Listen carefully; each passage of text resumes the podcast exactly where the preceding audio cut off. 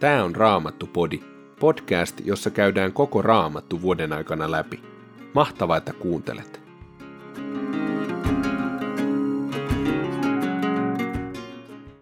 Tänään luemme Esterin kirjasta luvut 3, 4, 5, 6 ja 7. Kolmannesta Johanneksen kirjeestä luvusta 1, jakeet 1-4 ja psalmit 117 ja 118 ja siitä 16 jakeeseen. Esterin kirja, luku 3. Näiden tapausten jälkeen kuningas Xerxes ylensi Akakin jälkeläisen Hamanin Hammedatan pojan korkeaan virkaan ja arvoon ja asetti hänet kaikkien muiden ruhtinaiden yläpuolelle. Kaikki kuninkaan virkamiehet, jotka palvelivat hovissa, osoittivat Hammanille kunnioitustaan heittäytymällä maahan hänen edessään, sillä näin oli kuningas käskenyt. Mutta Mordokai ei kumartanut eikä heittäytynyt maahan. Silloin kuninkaan hoviherrat kysyivät Mordokailta, minkä takia sinä uhmaat kuninkaan käskyä? Kun he olivat päivästä päivään puhuneet tästä hänelle, eikä hän siitä piitannut, he kertoivat asian Hammanille saadakseen tietää, oliko Mordokain esittämä syy pätevä. Hän oli näet sanonut olevansa juutalainen. Kun Haman huomasi, ettei Mordokai suostunut kumartamaan eikä heittäytymään maahan hänen edessään, hän raivostui silmittömästi. Mutta hän ei halunnut tyytyä siihen, että surmauttaisi vain Mordokain, vaan saatuaan tietää, mitä kansaa Mordokai oli, hän tahtoi surmauttaa myös hänen kansansa, kaikki Xerxeen valtakunnassa asuvat juutalaiset. Kuningas Xerxeen 12 hallitusvuoden ensimmäisen kuukauden aikana, Nisan kuussa, heitettiin Hamanin käskystä buria, eli arpaa vuoden jokaisesta päivästä ja kuukaudesta, jotta selviäisi, mikä oli suotuisin päivä Mordokain ja hänen kansansa tuhoamiseksi yhdellä kertaa. Arpa lankesi 12 kuukauden Adarkuun 13 päivälle. Tämän jälkeen Haman sanoi kuningas Xerxeelle, Valtakunnassasi on kansa, joka asuu hajallaan sen kaikissa maakunnissa muiden kansojen seassa, mutta niistä erottautuen. Sen lait ovat erilaiset kuin minkään muun kansan, eivätkä sen kansan jäsenet noudata kuninkaan lakeja. Ei ole oikein kuningas, että sinä annat heidän olla rauhassa. Jos katsot sopivaksi, niin käske kirjoittaa määräys, että heidät on tuhottava, ja minä lupaan luovuttaa rahaston hoitajillesi kymmenen tuhatta talenttia hopeaa vietäväksi kuninkaan aarekkammioihin. Kuningas otti sinettisormuksen sormestaan ja antoi sen Hamanille, Hammetan pojalle, Akakin jälkeläiselle, juutalaisten vainojalle, sanoen, voit tehdä hopeallasi ja myös sille kansalle, mitä haluat. Vuoden ensimmäisen kuun 13. päivänä kutsuttiin paikalle kuninkaan kirjurit ja Hamanin määräyksen mukaisesti kirjoitettiin kirjeet kaikille maakuntia johtaville kuninkaan satrapeille ja käskynhaltijoille sekä kaikkien kansakuntien ruhtinaille kuhunkin maakuntaan sen omalla kirjoituksella ja kullekin kansalle sen omalla kielellä. Kirjeet kirjoitettiin kuningas Xerxeen nimissä ja niihin painettiin sinettileima hänen sormuksellaan. Ne lähetettiin pikalähettien mukana kuninkaan kaikkiin maakuntiin ja niissä määrättiin, että kaikki juutalaiset nuoret ja vanhat naiset ja lapset oli tuhottava, tapettava ja hävitettävä yhtenä ainoana päivänä 12 kuukauden Adarkuun 13 päivänä ja että heidän omaisuutensa sai ryöstää. Kirjeen jäännös tuli julkaista lakina jokaisessa maakunnassa kaikille kansakunnille, että nämä tietäisivät valmistautua sitä päivää varten. Juoksijat lähtivät heti viemään kuninkaan käskyä. Samaan aikaan kun laki julkaistiin Susan kaupungissa, kuningas ja Haman istuutuivat juomaan, mutta kaupungissa vallitsi hämmennys. Luku 4. Saatuon tietää, mitä oli tapahtunut, Mordokai repäisi vaatteensa, pukeutui säkkikankaaseen, sirotteli multaa hiuksiinsa ja lähti kulkemaan pitkin kaupunkia, ääneen huutaen ja katkerasti valittaen. Hän tuli kuninkaan palatsin portille, mutta ei säkkivaatteessa päässyt sisälle palatsiin. Kaikkialla maakunnissa, minne kuninkaan käsky ja määräys saapui, juutalaiset surivat kuten kuollutta on tapana surra, paastosivat ja itkivät, ja useimmat nukkuivat paljaalle maalle levitetyillä säkkikankailla. Kun palvelijattaret ja eunukit toivat kuningattarelleen tiedon, että Mordokai oli suruasussa portilla, kuningatar säikähti ja joutui suunniltaan. Hän lähetti vaatteita, jotta Mordokai pukisi ne ylleen säkkivaatteen sijaan, mutta Mordokai ei ottanut niitä vastaan. Silloin Ester kutsui eunukki Hatakin, jonka kuningas oli määrännyt hänen palvelijakseen, ja lähetti hänet kysymään Mordokailta, mitä oli tapahtunut ja mistä kaikki johtui. Hatak meni Mordokain luo kaupungin torille kuninkaan palatsin portin eteen, ja Mordokai kertoi, mitä oli tapahtunut ja miten suuren määrän hopeaa Haman oli luvannut luovuttaa kuninkaan aarekammioihin korvaukseksi juutalaisten hävittämisestä. Hän antoi Hatakille myös jäljennyksen Susassa julkaistusta juutalaisten tuhoamista koskevasta kirjeestä, jotta Hatak näyttäisi sen Esterille. Mordokai pyysi, että Hatak kertoisi asiat Esterille ja kehottaisi häntä menemään kuninkaan luo rukoilemaan armoa kansalleen. Hatak palasi kertomaan Esterille, mitä Mordokai oli sanonut. Ester käski Hatakin viedä Mordokalle tämän vastauksen. Kaikki kuninkaan virkamiehet ja kuninkaan maakuntien kansatkin tietävät, että sille miehelle tai naiselle, joka kutsumatta menee kuninkaan palatsin sisäpihaan, on laissa yksi ainoa rangaistus kuolema. Vain jos kuningas ojentaa häntä kohden kultavaltikkansa, hän saa jäädä eloon, eikä minua itseäni ole kolmeenkymmeneen päivään kutsuttu kuninkaan luo. Saatuaan kuulla Esterin viestin, Mordokai käski sanoa hänelle. Vaikka asutkin kuninkaan palatsissa, älä kuvittele, että voit juutalaisista ainoana pelastaa henkesi. Jos sinä nyt tässä tilanteessa pysyt vaiti, niin juutalaiset saavat kyllä avun ja pelastuksen muualta, mutta sinua ja isäsi sukua kohtaa tuho. Ja kuka ties sinusta tulikin kuningatar vain tällaisia aikoja varten. Ester käski vastata Mordokalle, kutsu koolle kaikki Susan juutalaiset paastoamaan minun puolestani. Älkää syökö, älkääkä juoko mitään kolmeen päivään ja kolmeen yöhön. Minäkin paastoan samalla tavoin kuningattareni kanssa, ja sitten lähden kuninkaan luo, vaikka se onkin vastoin lakia. Kun minun kerran on kuoltava, niin kuolen. Mordokai meni pois ja teki niin kuin Ester oli käskenyt tehdä. Luku 5.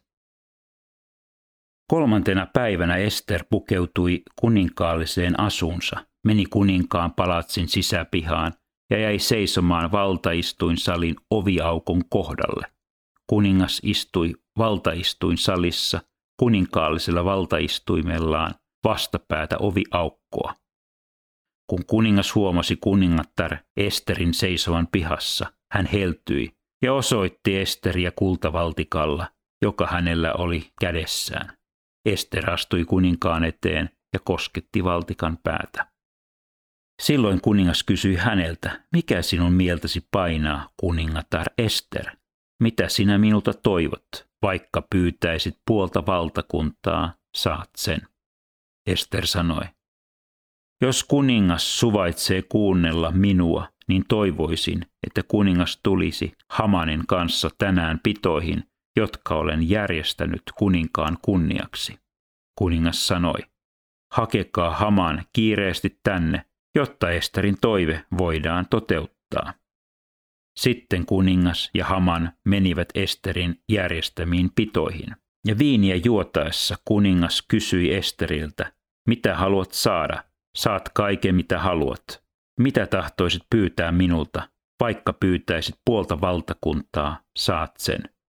Ester vastasi, mitäkö toivon ja pyydän? Jos kuninkaani olet minulle suosiollinen ja suvaitset täyttää toivomukseni ja pyyntöni, niin tule Hamanin kanssa huomennakin pitoihin, jotka minä teille järjestän. Sitten teen niin kuin toivot, kuningas. Sinä päivänä Haman lähti pois iloisena ja hyvillään. Mutta kun hän näki Mordokain kuninkaan hovissa, eikä tämä noussut osoittamaan hänelle kunnioitustaan, hän raivostui. Hän kuitenkin hillitsi itsensä ja meni kotiinsa. Sitten hän kutsui luokseen ystäviään ja vaimonsa Seresin. Hän kehuskeli heille suurta rikkauttaan ja poikiensa lukumäärää sekä sitä, että kuningas oli ylentänyt hänet ja korottanut hänet kaikkien ruhtinaiden ja virkamiesten yläpuolelle. Haman sanoi vielä, minä olen sitä paitsi ainoa, joka sai tulla kuninkaan kanssa kuningatar Esterin järjestämiin pitoihin, ja hän on huomiseksikin kutsunut minut kuninkaan kanssa luokseen. Mutta tämäkään ei tuota minulle iloa niin kauan kuin joudun näkemään hovissa juutalaisen Mordokain. Silloin hänen vaimonsa Seres ja kaikki hänen ystävänsä sanoivat hänelle, Anna pystyttää viisikymmentä kyynärää korkea hirsipuu ja pyydä huomisaamuna kuninkaalta, että Mordokai hirtetään siihen. Sitten voit iloisella mielellä mennä kuninkaan kanssa pitoihin. Hamanista se oli hyvä neuvo, hän antoi pystyttää hirsipuun. Luku 6. Sinä iltana kuningas ei saanut unta silmiinsä, ja niin hän käski tuoda aikakirjansa, viralliset muistiinpanonsa ja luetti niitä itselleen. Yhdessä niissä oli maininta, että Mordokai oli ilmoittanut Piktanin ja Teresin kuninkaan yksityishuoneita vartioivien eunukkien vaanineen tilaisuutta tappaakseen kuninkaan. Kuningas kysyi, millaisen palkinnon tai ylennyksen Mordokai siitä sai. Kuningasta palvelevat hoviherrat vastasivat, hän ei saanut mitään. Kuningas kysyi, kuka on palatsin pihassa? Haman oli juuri tullut palatsin ulkopihaan puhuakseen kuninkaalle Mordokain hirttämisestä siihen puuhun, joka oli hänen varalleen pystytetty. Hoviherrat sanovat kuninkaalle, Haman on pihassa. Kuningas sanoi, tulkoon tänne. Hamanin tultua kuningas kysyi häneltä, millaisen kunniaosoituksen kuningas voi suoda miehelle, jonka hän haluaa palkita. Haman ajatteli, kenetkäpä muun kuningas haluaisi palkita kuin minut. Ja hän vastasi kuninkaalle, sille miehelle, jonka kuningas haluaa palkita, tuotakoon kuninkaallinen puku, jota kuningas itse on käyttänyt, ja hevonen, joka on ollut kuninkaalla ratsuna ja saanut kantaa kuninkaallista töyhtyä. Joku korkea ylimys tuokoon hänelle puvun ja hevosen, ja se mies, jonka kuningas haluaa palkita, puettakoon siihen pukuun. Häntä kuljetettakoon ratsain pitkin kaupungin katuja ja hänen edellään huudettakoon. Näin palkitaan mies, jolle kuningas tahtoo osoittaa kunnioitusta. Kuningas sanoi Hamanille, hae kiireesti puku ja hevonen, niin kuin sanoit. Tee kaikki tämä juutalaiselle Mordokalle, joka palvelee hovissani. Äläkä laiminlyö mitään siitä, mitä sanoit. Haman otti puvun ja hevosen, puki Mordokain, auttoi hänet ratsaille, talutti hänen hevostaan pitkin kaupungin katuja ja huusi hänen edellään. Näin palkitaan mies, jolle kuningas tahtoo osoittaa kunnioitusta. Sitten Mordokai palasi kuninkaan hoviin, mutta Haman kiiruhti kotiinsa harmissaan ja nöyrytettynä. Hän kertoi vaimolleen Saresille ja ystävilleen, mitä hänen oli käynyt, ja hänen viisaat ystävänsä ja hänen vaimonsa Seres sanoivat hänelle, jos kerran tuo Mordokai, joka nyt on pääsemässä sinusta voitolle, on juutalaista sukua, niin silloin et voi hänelle mitään, vaan kärsit perinpohjaisen tappion. Heidän vielä puhuessaan tulivat kuninkaan eunukit saattamaan Hamania kiireesti kuningatar Esterin pitoihin. Luku 7. Kuningatar ja Haman menivät kuningatar Esterin pitoihin. Nyt toisena pitopäivänä viiniä juotaessa kuningas kysyi jälleen Esteriltä, mitä haluat saada, kuningatar Ester? Saat kaiken mitä haluat, vaikka pyytäisit puolta valtakuntaa, saat sen. Kuningatar Ester sanoi. Jos olen sinulle mieluinen kuningas, jos niin suvaitset, anna minun pitää henkeni ja salli kansani elää, sillä sitä minä pyydän ja toivon. Minut ja kansani on myyty tuhottavaksi, tapettavaksi ja hävitettäväksi. Jos meidät olisi myyty orjiksi, en olisi mitään sanonutkaan, sillä sellainen tapahtuma ei olisi aiheuttanut kuninkaalle vahinkoa. Kuningas kysyi Esteriltä. Kuka aikoo tehdä tuollaista, missä hän on? Ester vastasi, se vainoja ja vihollinen on tuo paha Haman. Haman alkoi vavista pelosta kuninkaan ja kuningattaren edessä. Kuningas nousi vihoissaan kesken juominkien ja meni sisäpihan puutarhaan, kun taas Haman jäi paikalle rukoillakseen kuningatarta säästämään hänen henkensä, sillä hän käsitti, että kuningas oli jo päättänyt hänen kohtalostaan. Kun kuningas palasi sisäpihan puutarhasta pitosaliin, Haman oli juuri vaipunut sohvalle, jolla kuningatar Ester lepäsi. Silloin kuningas sanoi, Yritätkö sinä tehdä väkivaltaa kuningattarelle minun läsnä ollessani? Tuskin oli kuningas saanut tämän sanotuksi, kun palvelijat jo peittivät Hamanin kasvot. Harbona, yksi kuningasta palvelevista eunukeista, sanoi, onhan Hamanilla pihassaan valmiina 50 kyynärää korkea hirsipuu. Sen hän pystytti mordokaita varten, joka kerran teki kuninkaalle suuren palveluksen. Kuningas sanoi, hirttäkää Haman siihen. Vasta kun Haman oli ripustettu hirsipuuhun, jonka hän oli pystyttänyt mordokaita varten, lauhtui kuninkaan viha. Kolmas Johanneksen kirje, luku 1, jakeet 1-4. Vanhin tervehtii rakasta Kaijusta. Minä rakastan sinua vilpittömästi, rakas ystävä. Toivon, että sinulle kuuluu joka suhteessa hyvää ja että olet terve. Sisäisesti hän sinulle kuuluu hyvää.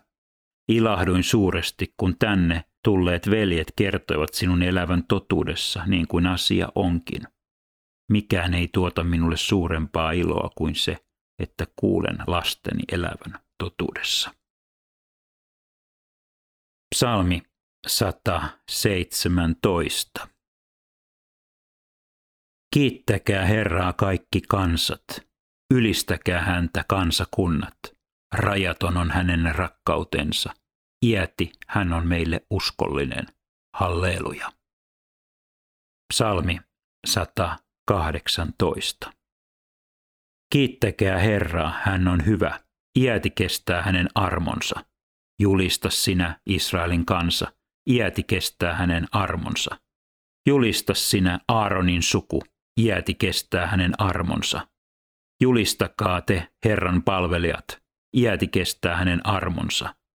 Ahdingossani minä huusin Herraa, hän kuuli ja avasi tien.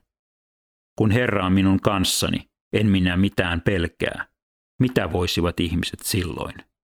Kun Herra on minun kanssani, hän tuo minulle avun, ja pelotta katson vihollisiani. On parempi turvata Herraan kuin luottaa ihmisten apuun. On parempi turvata Herraan kuin luottaa mahtavien apuun. Viholliset saartoivat minut, mutta Herran nimessä minä nujerran heidät. He piirittivät ja saartoivat minut, mutta Herran nimessä minä nujerran heidät. He piirittivät minua kuin mehiläisparvi, mutta hetkessä he hävisivät kuin palavat ohdakkeet.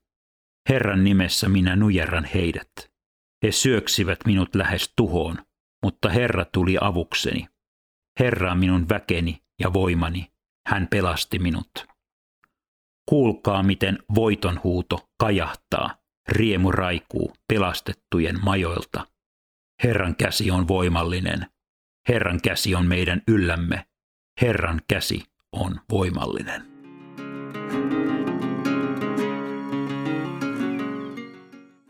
Psalmissa 118 psalmin kirjoittaja sanoo, on parempi turvata Herraan kuin luottaa mahtavien apuun. Viholliset saartoivat minut, mutta Herran nimessä minä nujerran heidät. He piirittivät ja saartoivat minut, mutta Herran nimessä minä nujerran heidät. Psalmin kirjoittaja oli vaikeassa tilanteessa. Inhimillisesti näytti siltä, että toivo oli mennyt, mutta kaiken keskellä hän turvasi Herraan ja tilanne kääntyi parhain päin. Samalla tavalla kävi Esterin kirjassa, kun juutalaiset olivat pulassa, kun heidät uhattiin tuhota kansana. Silloin yksi nainen, kuningatar Ester, oli avainasemassa. Kenties sinusta tulikin kuningatar vain tällaisia aikoja varten, sanoi Mordokai Esterille ja pyysi tätä puhumaan kuninkaalle juutalaisten puolesta. Tämä ihmeellinen tarina muistuttaa meitä siitä, että kullakin meistä on oma paikkamme ja tehtävämme. Jumala on meidät antanut syntyä tähän aikaan juuri sitä varten, että omalla paikallamme teemme jotakin sellaista, mitä kenties kukaan toinen ei kykene tekemään. Kenties sinustakin on tullut ihminen, Jumalan palvelijatar, vain tällaisia aikoja varten. Mikä on sinun paikkasi ja mikä on sinun tehtäväsi? Missä Jumala voi sinua ehkä erityiselläkin tavalla käyttää?